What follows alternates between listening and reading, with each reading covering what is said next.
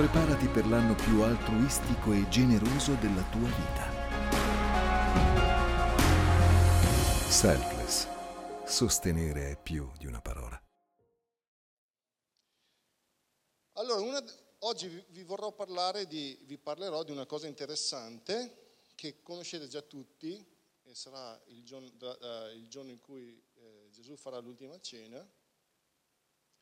E parlerò della lavanda dei piedi, però prima di parlare della, della lavanda di, dei piedi vorrei ricordarvi cosa succede antecedentemente al momento in cui questi ragazzi, perché erano ragazzi, gli apostoli, non erano vecchietti colartorosi eh, in procinto di essere seppelliti, erano giovani, giovani, giovani eh, ragazzi, uomini maturi per quel tempo.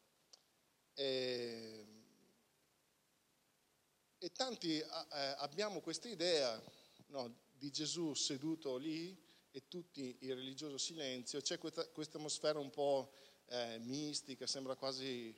Eh, sembra artificiale quell'atmosfera lì, c'è buio, le candele, sembra un, un, clima depresso, che l'unico che non era depresso lì dentro era Gesù. Eh, però vorrei riportarvi dentro a quel clima, farvi capire cosa era accaduto e il motivo per il quale Gesù eh, laverà i piedi ai discepoli, perché voglio farvi capire che Gesù non fa niente a caso. Sì, parla a noi, ma parlava anche a loro a quel tempo. E preparando questa predica mi sono immaginato molta della vita di chiesa e molta anche della mia vita, eh, dei miei comportamenti passati, spero non presenti e spero soprattutto non futuri, credo, spero di migliorare. Ma insomma dai, ci riconosciamo un po' tutti in questi, in questi ragazzi. Adesso vi, vi spiegherò perché. Però per capire perché, Immaginate cosa è successo prima, vi ricordate? Chi era alla preghiera la mattina sa che abbiamo parlato anche dell'unzione di Betania, no? Eh, quindi Gesù viene unto, poi cosa succede? Entra, no, entra acclamato in Gerusalemme ed è scritto che quando lui entra acclamato in Gerusalemme, tutti gli facevano festa, siccome l'idea era quella di un messia trionfante di quel tipo, anche militarmente, che avrebbe sbarazzato e fatto fuori eh, i romani da, da, da Gerusalemme, quindi vedevano e aspettavano un messia di questo tipo. Sicuramente non aspettavano un messia del tipo che ha presentato Gesù. Gesù ha veramente eh, così spazzato via ogni idea che avevano nel cervello eh, gli, gli, ebrei e gli apostoli che comunque sono stati con Gesù. Ci è voluto tempo, ci è voluto che Gesù morisse, risuscitasse perché loro capissero chi era Gesù e cosa aveva fatto. Tanto che anche quando lui entra in Gerusalemme è scritto che loro non capivano cosa stava succedendo, ma che l'avrebbero capito dopo. E perché è scritto che l'avrebbero capito dopo? Semplicemente perché chi ha scritto il Vangelo, cioè Giovanni, aveva scritto che l'avrebbero capito dopo perché lui aveva capito dopo. Non era una cosa che è scritta per il futuro, era qualcosa che era già accaduto, quindi Giovanni ci descrive una situazione che lui ha vissuto, nessuno capiva cosa stava succedendo, no? in mezzo a questa confusione. Allora Gesù dice ai discepoli, ok, andate là, andate in, c'è uno che vi darà l'asino, vi ricordate, poi andate a preparare tutto l'occorrente per la Pasqua. Ok? Ci siamo fino qua. Allora noi immaginiamo che gli apostoli vadano a preparare sta roba per la Pasqua, tra l'altro Gesù aveva già predetto che lui sarebbe morto, crocifisso, avrebbe sofferto ed è inutile che non vi voglio parlare di tutto quello che gli hanno detto, no, non morirai, tutto va, vada retro Satana, tutte queste storie qua.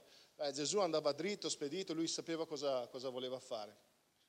Voglio solo parlarvi del fatto che noi immaginiamo questi, questi discepoli, non capiamo bene perché Gesù a un certo punto si alza e decide di fare questo gesto.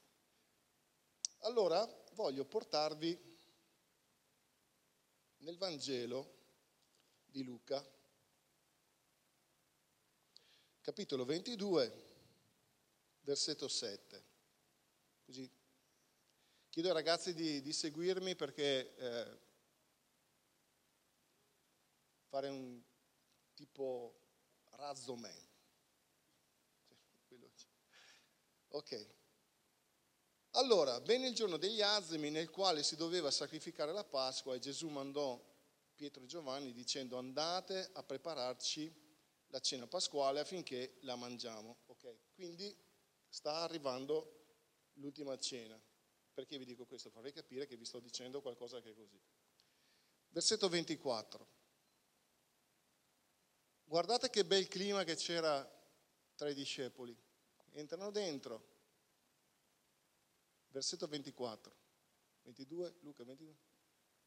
A un certo punto c'è scritto, nacque tra di loro una contesa, chi di essi fosse considerato il più grande. Era già successo prima, vi ricordate? Era già successo in precedenza. Ma accade anche durante l'ultima cena. Chi è il più grande tra di noi?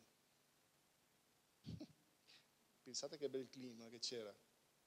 Ok, lui dice, i re delle nazioni signoreggiano e quelli che le sottomettono al loro dominio sono chiamati benefattori, ma per voi non deve essere così. Anzi, il più grande tra di voi sia come il più piccolo e chi governa come colui che serve, perché chi è più grande, colui che è a tavola o colui che serve? Non è forse colui che è a tavola? Ma io sono in mezzo a voi come colui che serve. Questo era il clima. Quindi non le candele, vogliamoci bene, caro amico, caro fratello, quanto sono contento di stare con te, ma si sono messi a discutere e probabilmente a litigare su chi fosse tra di loro il più grande. Quindi quando guardiamo i film di Zeffirelli o mm, i film che ci fanno, cerchiamo di capire che forse quel clima non era tanto idilliaco, no? Giovanni 13.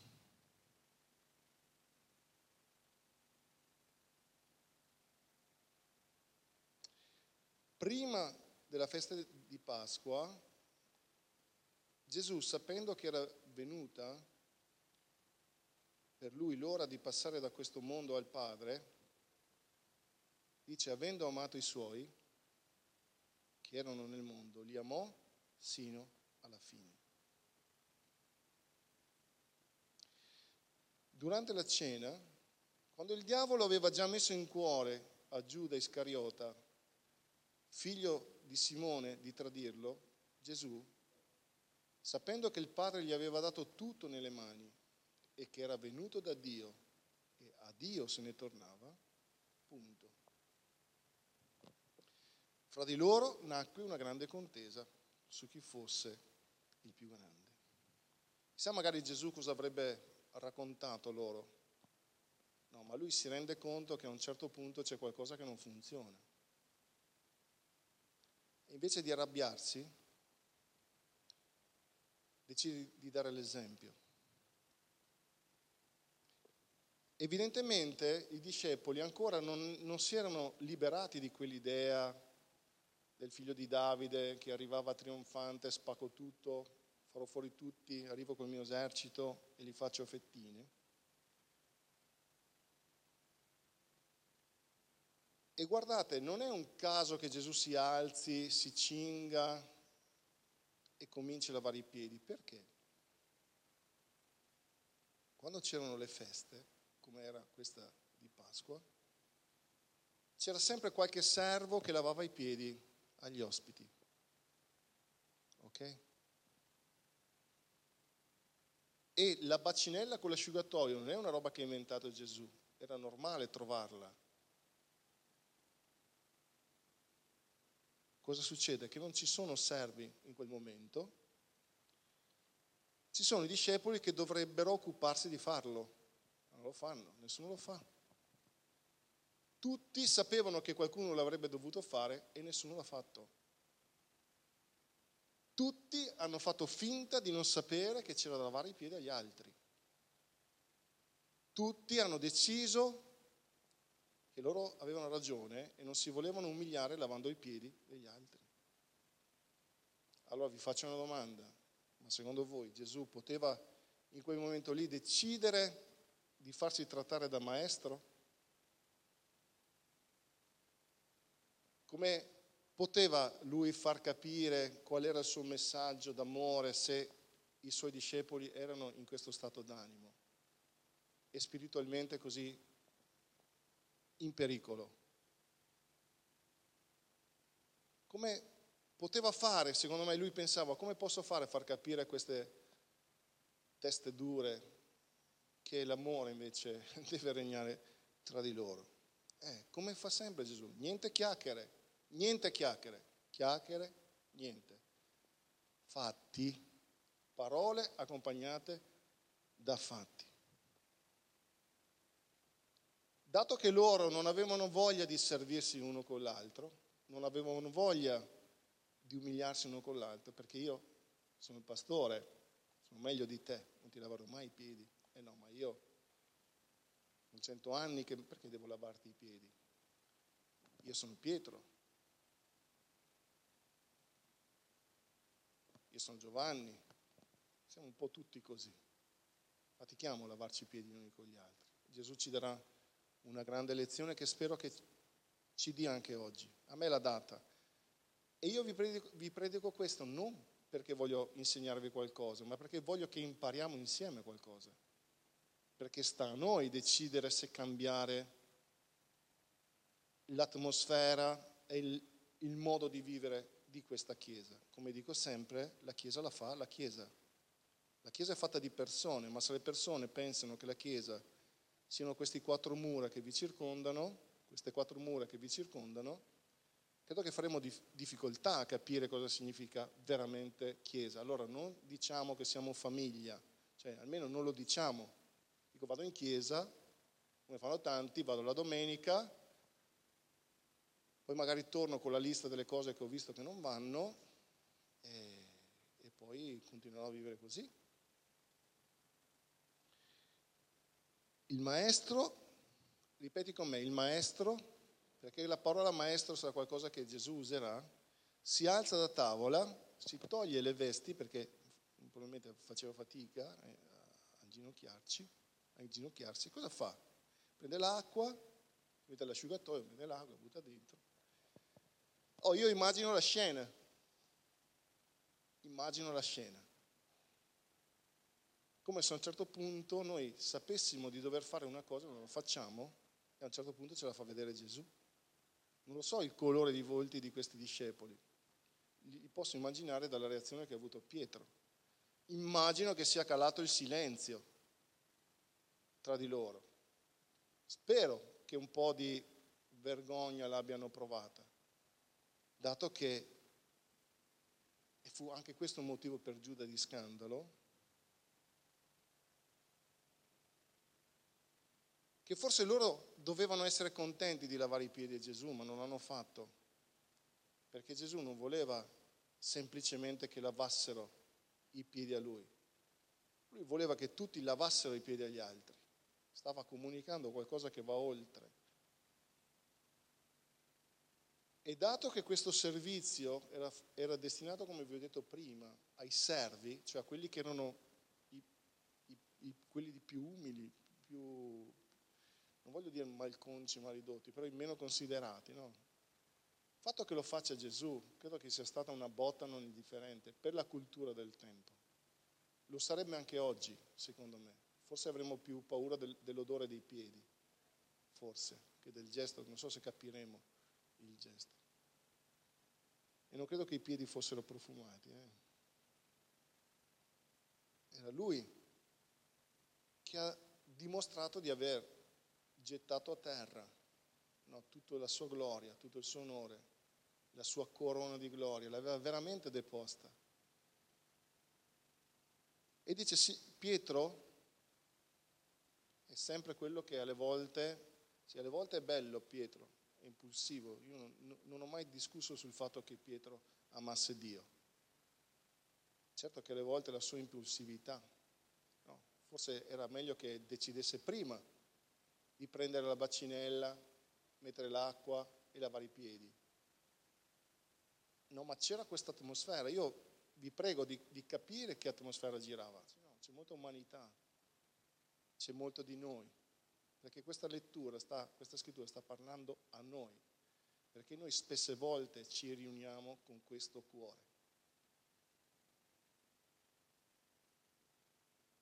E tante volte Gesù deve prendersi la, la, l'asciugatoio e ricordarci cosa ha fatto lui. Allora Pietro dice, Signore, io lavare i piedi a te, ma mai.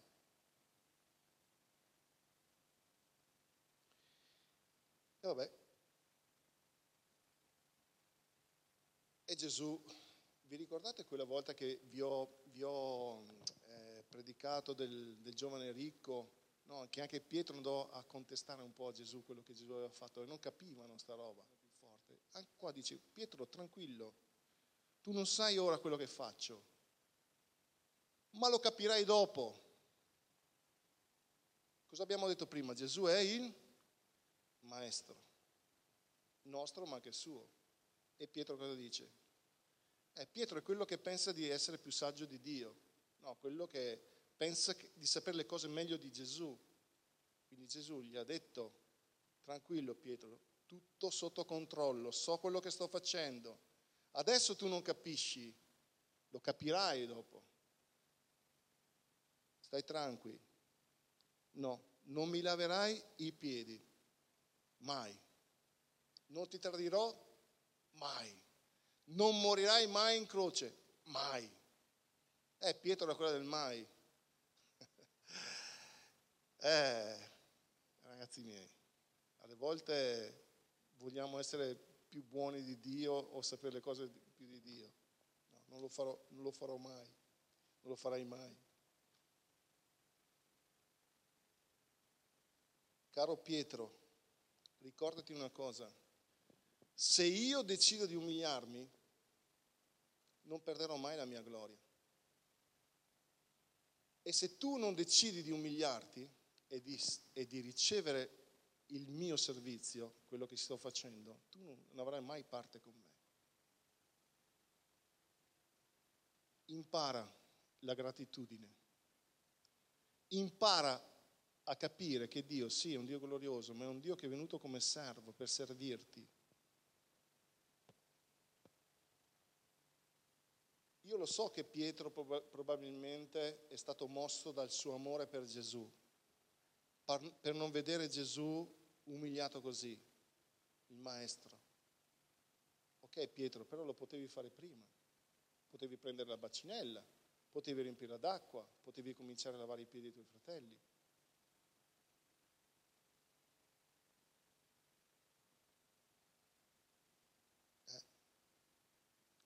Pietro era quello che aveva detto tu sei il Cristo, il figlio del Dio vivente. Come posso permettere che tu lavi i piedi a me? Vabbè, se ero io non ti lavo i piedi, caro Pietro, non avrai nessuna parte con me. Cioè tu non avrai nulla con me. E questo Gesù sta smascherando la nostra finta carità, la nostra finta umiltà. Quella che non parte dalla consapevolezza che abbiamo ricevuto da Dio perdono e misericordia.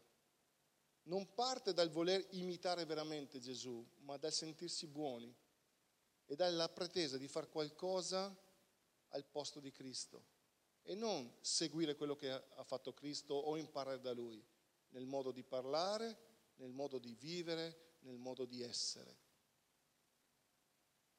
Io, caro mio, non mi sto umiliando perché quello che sto facendo e la mia gloria non dipende da quello che tu pensi di me, dipende da quello che io penso di te e tu hai bisogno di capire cosa sto facendo. Sì, perché, e lo sapete, questo è inutile che ve lo spiego io, si lavavano i piedi perché a quel tempo c'erano le vasche, le persone si lavavano, uscivano pulite, ma poi i piedi si sporcavano. Gesù sta usando questa metafora per spiegarci alcune cose importanti. Signore, non solo i piedi, ma anche le mani, anche, anche la testa. Guarda, io non ti ho chiesto niente, non ti ho chiesto niente, non ti ho domandato niente, non ti ho chiesto di essere più saggio di me, non ti ho chiesto di essere più sapiente di me, non ti ho chiesto niente. Forse tu pensi di non essere degno di ricevere le benedizioni e la grandezza del tuo Dio che opera nella tua vita in questo modo. Forse Pietro devi capire che non sei così saggio, forse devi capire che io non ho bisogno della tua sapienza, forse sei tu che hai bisogno della mia. Non sono io che devo adeguarmi alla tua volontà, sei tu che devi adeguarti alla mia. E se tu non fai questo, non è che ti riveli umile, caro Pietro, ti riveli un disobbediente. Guardate che non deve essere facile comprendere questo, ma Pietro l'aveva capito benissimo. E alle volte noi pretendiamo di mettere le cose di Dio in cose che con Dio uno non ci chiede e due non sono nemmeno nell'ottica di Dio e le vestiamo di una finta santità di una finta carità che serve solo a soddisfare nostra, i nostri sensi di colpa. E invece Gesù è colui che si è umiliato perché noi potessimo ricevere da Lui.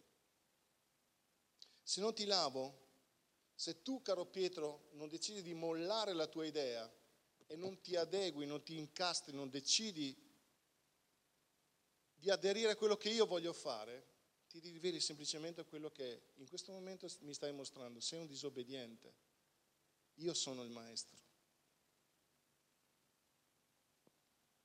E poi dice, guarda, non c'è bisogno che vi lavo tutti, siete già lavati. Chi è stato lavato tutto ha bisogno solo di essere lavato nei piedi. Dice così perché sapeva colui che lo avrebbe tradito. E poi insomma tutta questa storia. Quando ebbe loro lavato i piedi ed ebbero ripreso le sue vesti, Gesù si mette di nuovo a tavola, sono il versetto 12. Guarda gli apostoli e dice, oh, avete capito cosa vi ho fatto? Punto di domanda. Abbiamo capito veramente cosa ha fatto Gesù? Perché quella domanda è lì anche per noi, cioè non è che vale per loro. L'abbiamo capito Gesù cosa ha fatto? Vi ricordate da dove siamo partiti? Vi ricordate il clima che c'era all'interno della, della Santa Cena, dell'ultima cena, scusate? Avete presente alle volte che clima respiriamo quando siamo insieme? Se veramente siamo disposti a lavarci i piedi gli uni degli altri. Forse anche che all'interno Gesù avesse, non l'ha fatto, decidere che qualcuno fosse superiore all'altro. Non era quello il problema. Gesù non, non guardava quello. Gesù guardava il cuore, guardava il servizio, li ha smascherati completamente. Pensate, pensate, riflettete un po' su questo.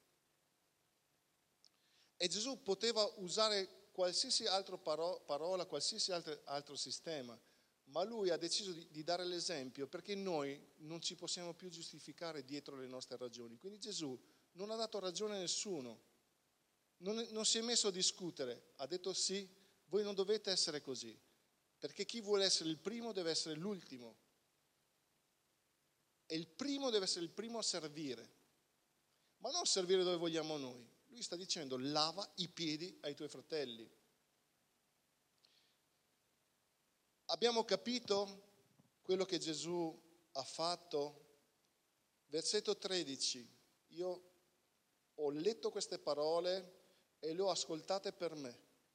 Vogliamo pregare Dio che queste parole entrino nel nostro cuore, nel nome di Gesù.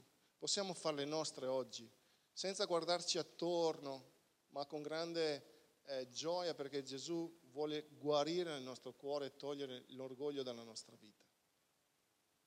Ok? Non guardare i tuoi piedi e aspettare che qualcuno li venga a lavare. Guarda i piedi degli altri e sei disposto ad andarli a lavare. Ok?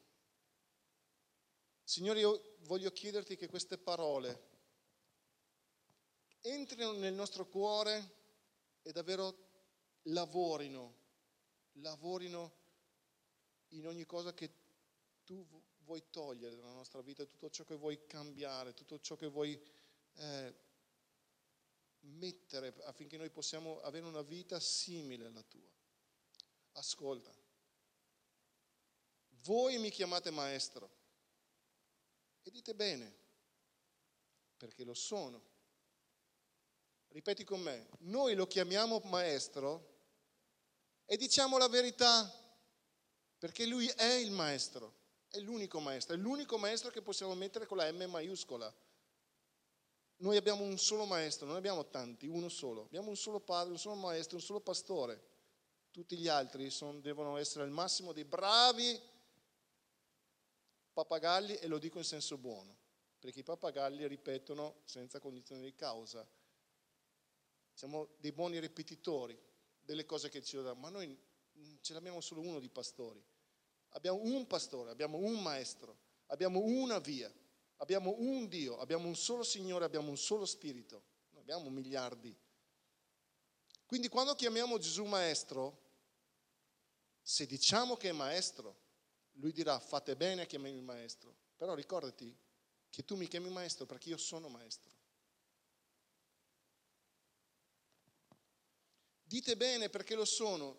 Se dunque io, che sono il Signore e il Maestro, voi avete detto che io sono maestro, e voi mi riconoscete come Signore e Maestro, vi ho lavato i piedi, anche voi dovete, ripeti con me, dovete, dovete lavare i piedi gli uni agli altri. Il servo deve obbedire, non deve ritenersi più saggio del maestro. Il messaggero è mandato e non annuncia cose sue, ma cose che ha sentito dire. Così come Gesù ha detto, io non vengo a dire cose mie, ma quelle che ho udito dal Padre mio. Non sei tenuto e non hai l'autorizzazione ad annunciare un Vangelo diverso da questo. Non sei autorizzato, non lo puoi fare, vietato, stop. Attenzione, pericolo di morte. Chi tocca i figli muore. Se io ho fatto questo e ho detto dovete, non è un optional, è un comando, dovete, è un comando, dovete. Non lo dice il pastore Roberto. E non, non è vero che sono cose di duemila anni fa perché la parola di Dio è eterna. Voi dovete lavarvi i piedi uni agli altri. Infatti, vi ho dato un esempio affinché anche voi facciate, ripeti con me, facciamo. Dobbiamo fare. Non dobbiamo leggere, chiudo, ciao, buonanotte. Noi dobbiamo fare. Come? Come ha detto il pastore Roberto, come insegnano al Sabaoth, come ci ha fatto vedere qualche bravo predicatore, no, voi dovete fare come ho fatto io. Ricordiamoci sempre dove, dove nasce il problema. E ragazzi, quel problema lì è il nostro problema. Quello di sentirci migliori e avere più diritti nei confronti degli altri è un nostro problema. E noi lo sappiamo che i fratelli sono competitivi. E Dio viene a togliere quella competizione quella competitività, ci sta indirizzando da un'altra parte. Non ci chiama a guardare gli errori, i disastri della gente, ci chiama a lavorare insieme, a lavarci i piedi gli uni gli altri. Come in verità vi dico che, se, che il servo non è maggiore del suo Signore, quindi noi non siamo maggiori di Gesù. Non possiamo decidere noi cosa è giusto, cosa non è giusto. Noi dobbiamo semplicemente adeguarci a quello che Gesù ci ha detto. Al limite dobbiamo attualizzare il messaggio, ma il messaggio non cambia. La parola di Dio è immutabile, non cambia, la parola di Dio è eterna e rimarrà per sempre, sarà l'unica cosa che, che rimarrà per sempre. Le parole di Gesù non passeranno mai, anche se oggi guardando fuori sembra di no, noi non, non confessiamo, noi sappiamo che le parole di Dio non passeranno, cieli e terra passeranno, quindi passerà anche tutto questo tempo qua. E il messaggero, come ho detto prima, non è maggiore di colui che lo ha mandato e se sapete fare queste cose, voi sarete felici.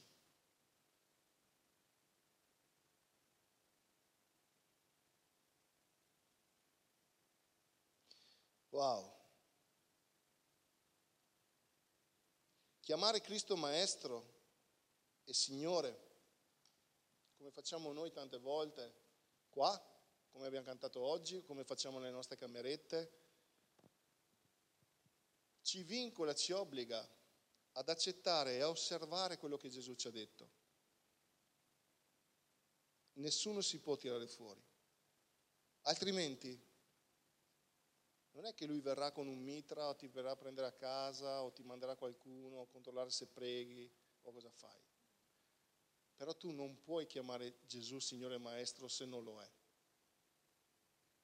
Ti puoi illudere, puoi avere una vita eh, di illusione.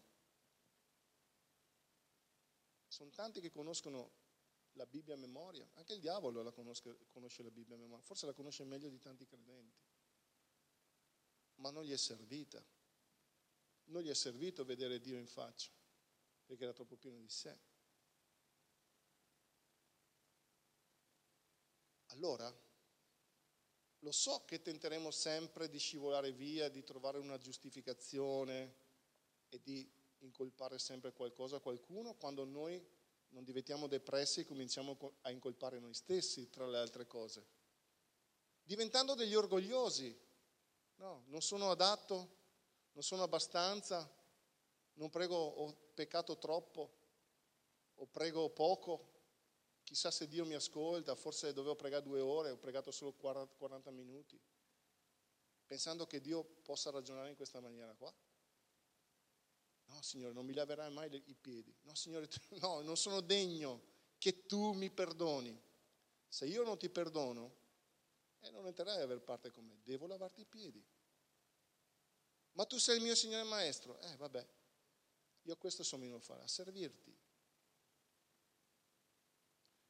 Gli apostoli dovevano capire che obbedirgli non gli sarebbe piaciuto e non piace a nessuno tante volte obbedire a Dio. Non ditemi che è così. Non ditemi che vi piace essere obbedienti a Cristo. Ci piacciono tante cose di Gesù, ma quando Gesù va, va giù di lama e rasoio non ci piace. Allora diciamo, no, forse Dio non intendeva dire così, forse Dio intendeva qualcos'altro, forse Dio, forse Gesù, ma forse il pastore che se fa la predica, si sveglia la mattina e si è bevuto troppo caffè e si inventa le cose non ci piace. E lui ha detto, anche se non vi piacerà lavare i piedi dei vostri fratelli, siccome l'ho fatto io, voi dovete fare questo. Ed è così, predicare il Vangelo non è una scelta che ci è data. Noi possiamo scegliere se credere, non credere, ok, ma nel momento in cui io dico Signore, mio Dio, mio Maestro, eh, non è che abbiamo tante chance non, non, non funziona a modo nostro, funziona a modo suo. E meno male che così, altrimenti sarebbe un disastro. L'abbiamo visto, la storia della Chiesa è piena di disastri. No, quando abbiamo voluto mettere le nostre dottrine, i nostri insegnamenti, la nostra idea di Chiesa, l'abbiamo trasformata in politica, in un'occasione per far soldi, abbiamo fatto morire la misericordia, abbiamo raccontato, e dico abbiamo perché tutti siamo coinvolti non mi piace accusare gli altri. Abbiamo raccontato un Dio che non c'è. E invece Dio ci chiama a predicare il Vangelo e ce lo ordina. Non ci chiede di rimanere in casa chiusi ad ascoltare 70 milioni di prediche al giorno e poi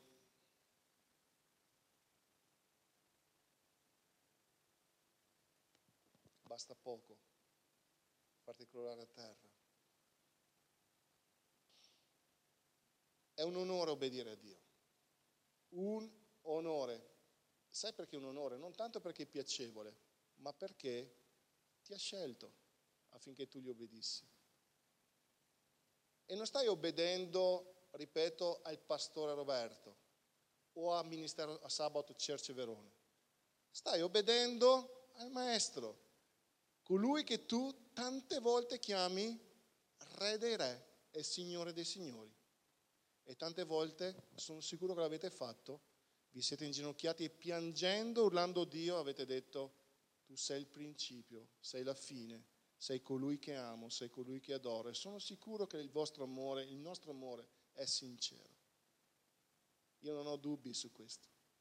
Anche l'amore di Pietro era sincero, ma aveva bisogno di capire cosa significava essere veramente umili. Essere umili significa semplicemente obbedire a Dio. Questa è l'umiltà che Dio cerca, non il cilicio, i ceci o l'atteggiamento dimesso, no, la vita da straccioni spirituali e anche così, carnali. No, L'umiltà che ci ha insegnato Gesù è quella dell'obbedienza, l'obbedienza al Padre, la stessa obbedienza che gli dobbiamo a Lui. Quindi lavare i piedi, non verrà più Gesù a lavarci i piedi, dice che noi dobbiamo lavarci i piedi gli negli altri.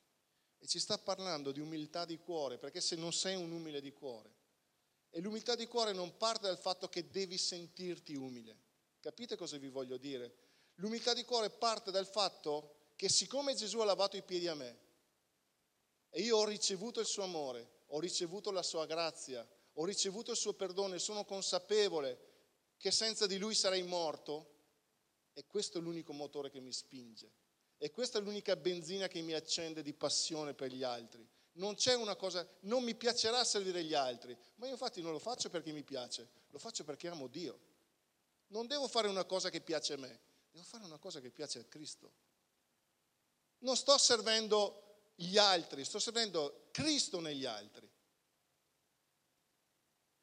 Quello che avrete fatto il più piccolo di, di, di questi, l'avete fatto a me. E questo è il principio. E quando tu trattieni qualcosa per te, di qualsiasi tipo, tempo, preghiera, denaro, no, quelli che hanno l'elastico in tasca. Infatti io se guardate, non prego mai perché le persone diano, io dico pregate voi a casa.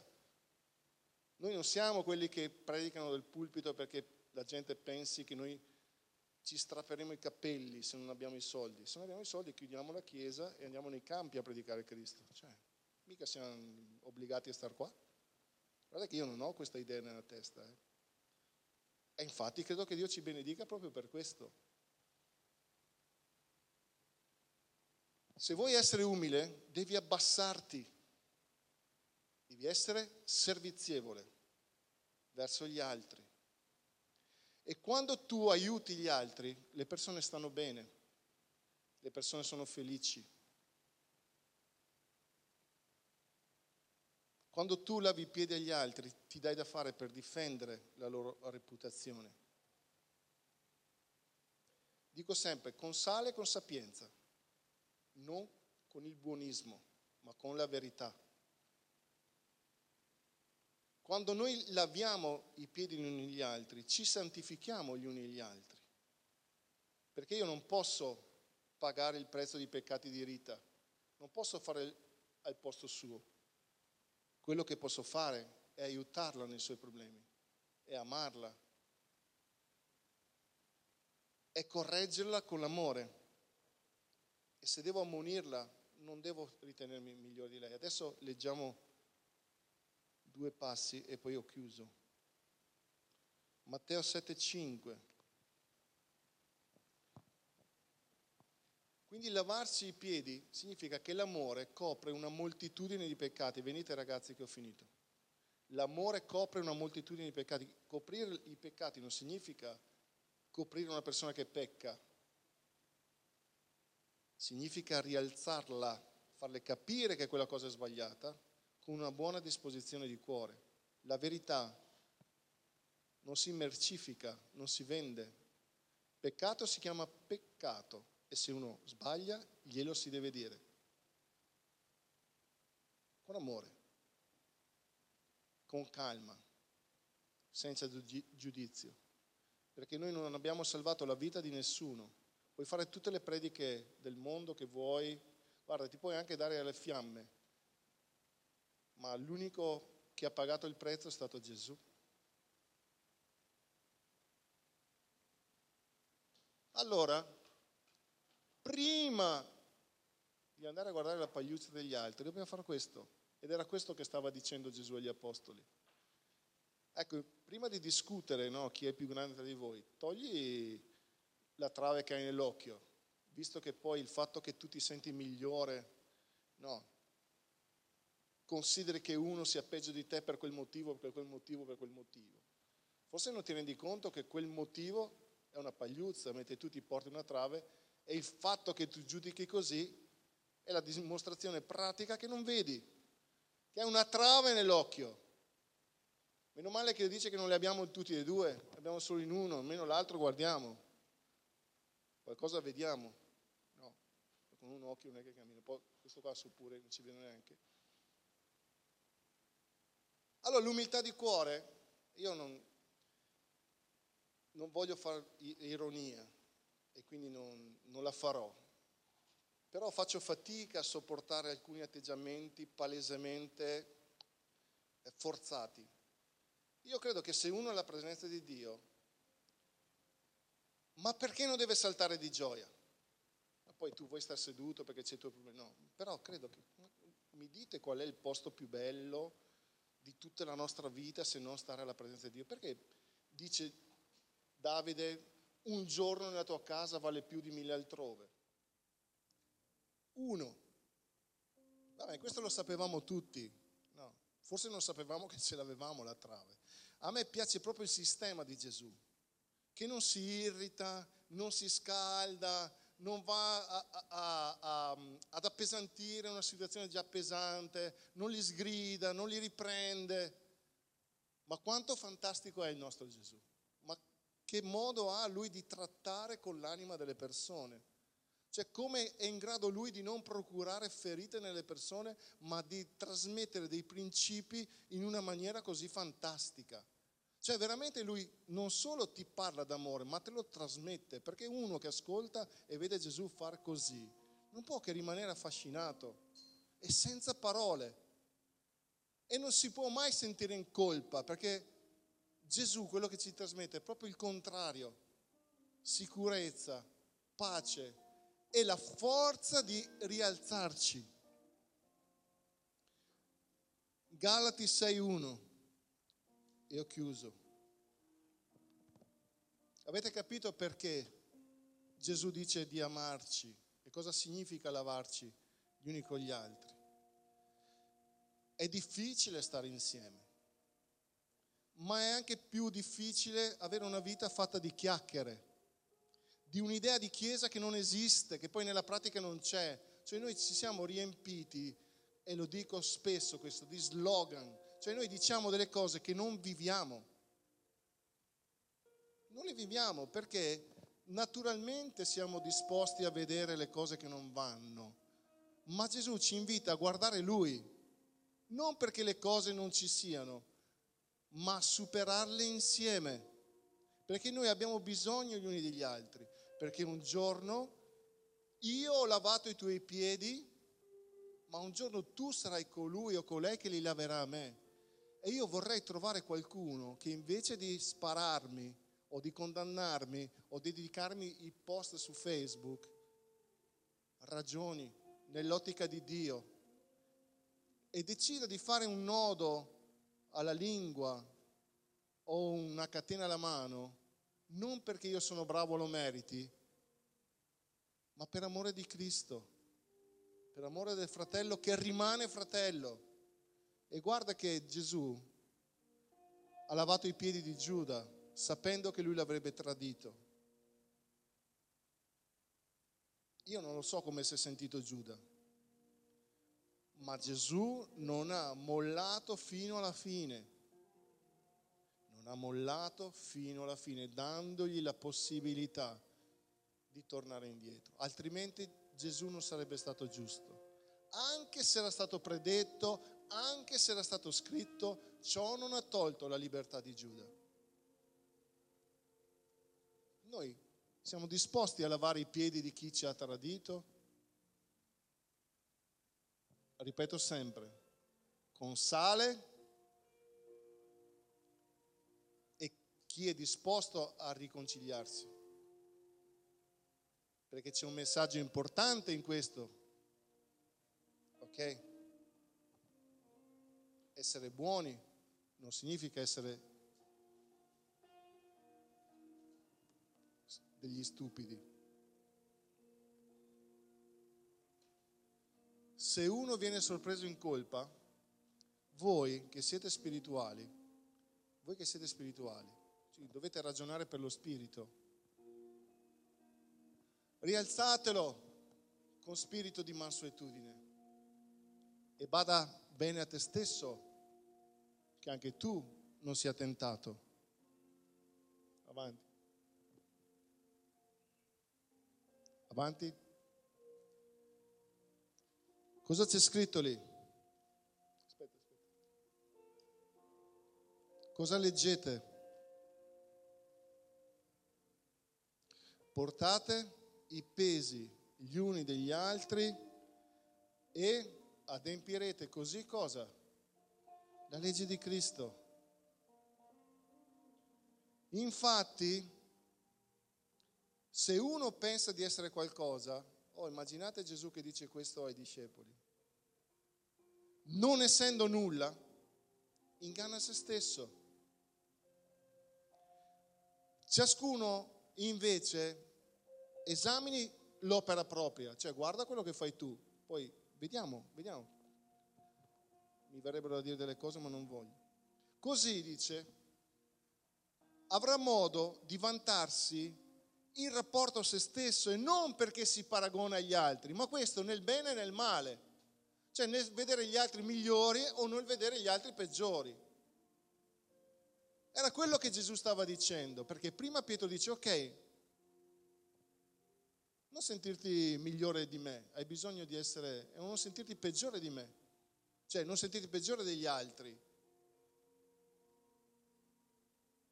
Ciascuno infatti porterà il proprio fardello, quindi non ti paragonare con gli altri, è un brutto sistema questo. Guarda te stesso e quando ragioni con gli altri, perché dice se qualcuno viene sorpreso in colpa, non è che non lo vediamo e dico no, pensa agli affari tuoi, no, è una nostra responsabilità. Noi non giudichiamo le persone, ma siamo chiamati a discernere. Altrimenti cosa ci stiamo a fare qua? E questa è la correzione fraterna. Io non posso far finta di dire no, sono cavoli miei, non sono cavoli miei. No, sono cavoli tuoi. L'importante è quello che ti motiva, quello che ti spinge, cosa c'è nel tuo cuore, perché lo fai.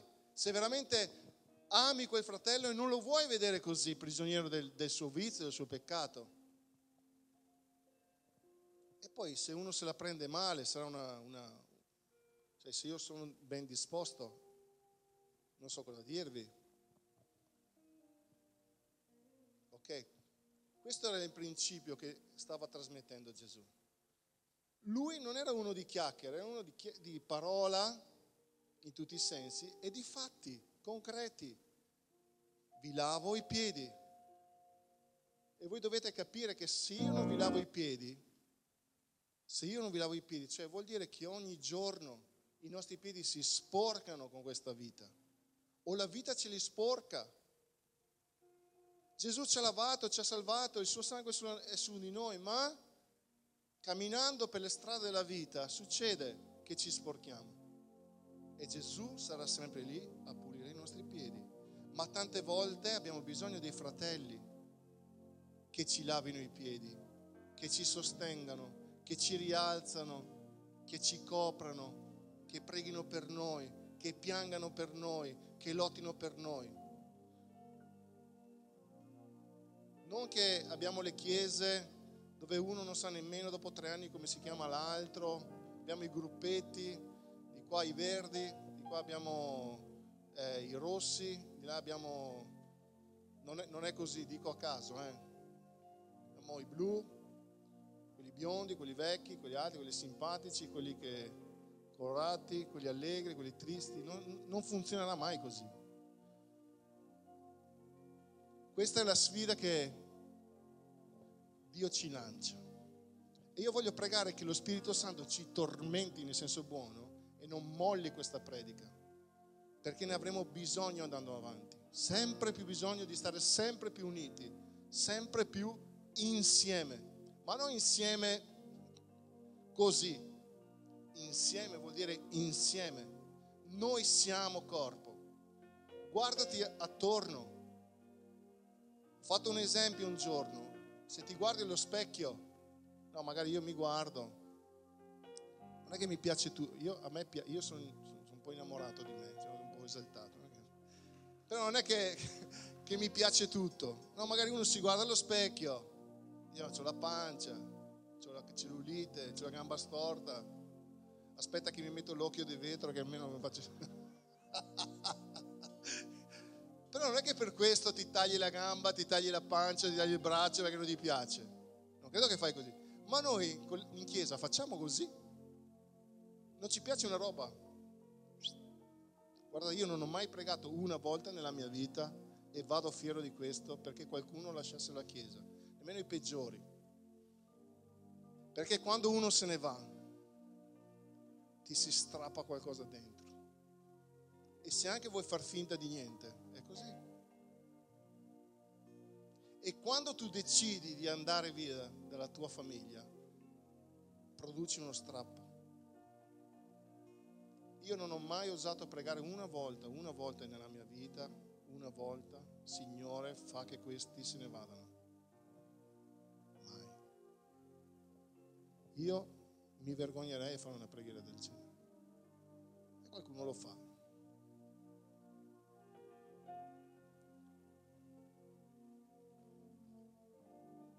Io avrei finito. Voglio ringraziare, no, non voglio che mi facciate l'applauso. Voglio che ci alziamo in piedi. Gli applausi dopo, dai, alla fine. Davanti al risotto, alla lasagna.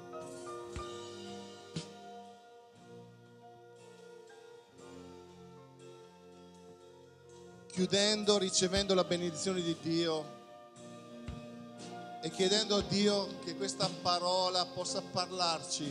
Ascoltate che la predicazione del pastore Elena è stata molto bella mettetele insieme. Io non sapevo di cosa aveva, avrebbe predicato lei, io, lei non sapeva di cosa avrei predicato io, ma siamo andati per la, st- per la stessa strada. Amen. Voglio dirvi una cosa, scusate, voglio dirvi una cosa, e lo dico per dare gloria a Dio. Noi siamo onorati di avere delle persone come voi. Siete veramente belle persone, non solo perché siete credenti, ma perché siete belle persone abbiate, abbiate in voi questa certezza, ok? Che Dio vi ama e vi stima molto di più di quanto vi amiamo noi. Noi siamo grati a Dio per le persone che siete e ringraziamo Dio ogni giorno, ve lo assicuro. Siete delle persone meravigliose, voi quelle che c'erano prima e che Dio davvero continui a benedirvi. Grazie per esserci, grazie perché ci siete, grazie per il vostro sostegno. Sappiate che nulla per noi è scontato. Ok? Noi vi amiamo veramente in Cristo e vorrei che voi poteste sentire questo amore e questa gratitudine che abbiamo verso Dio per voi. Amen. Che Dio continui a benedirvi. Buona domenica, buona giornata.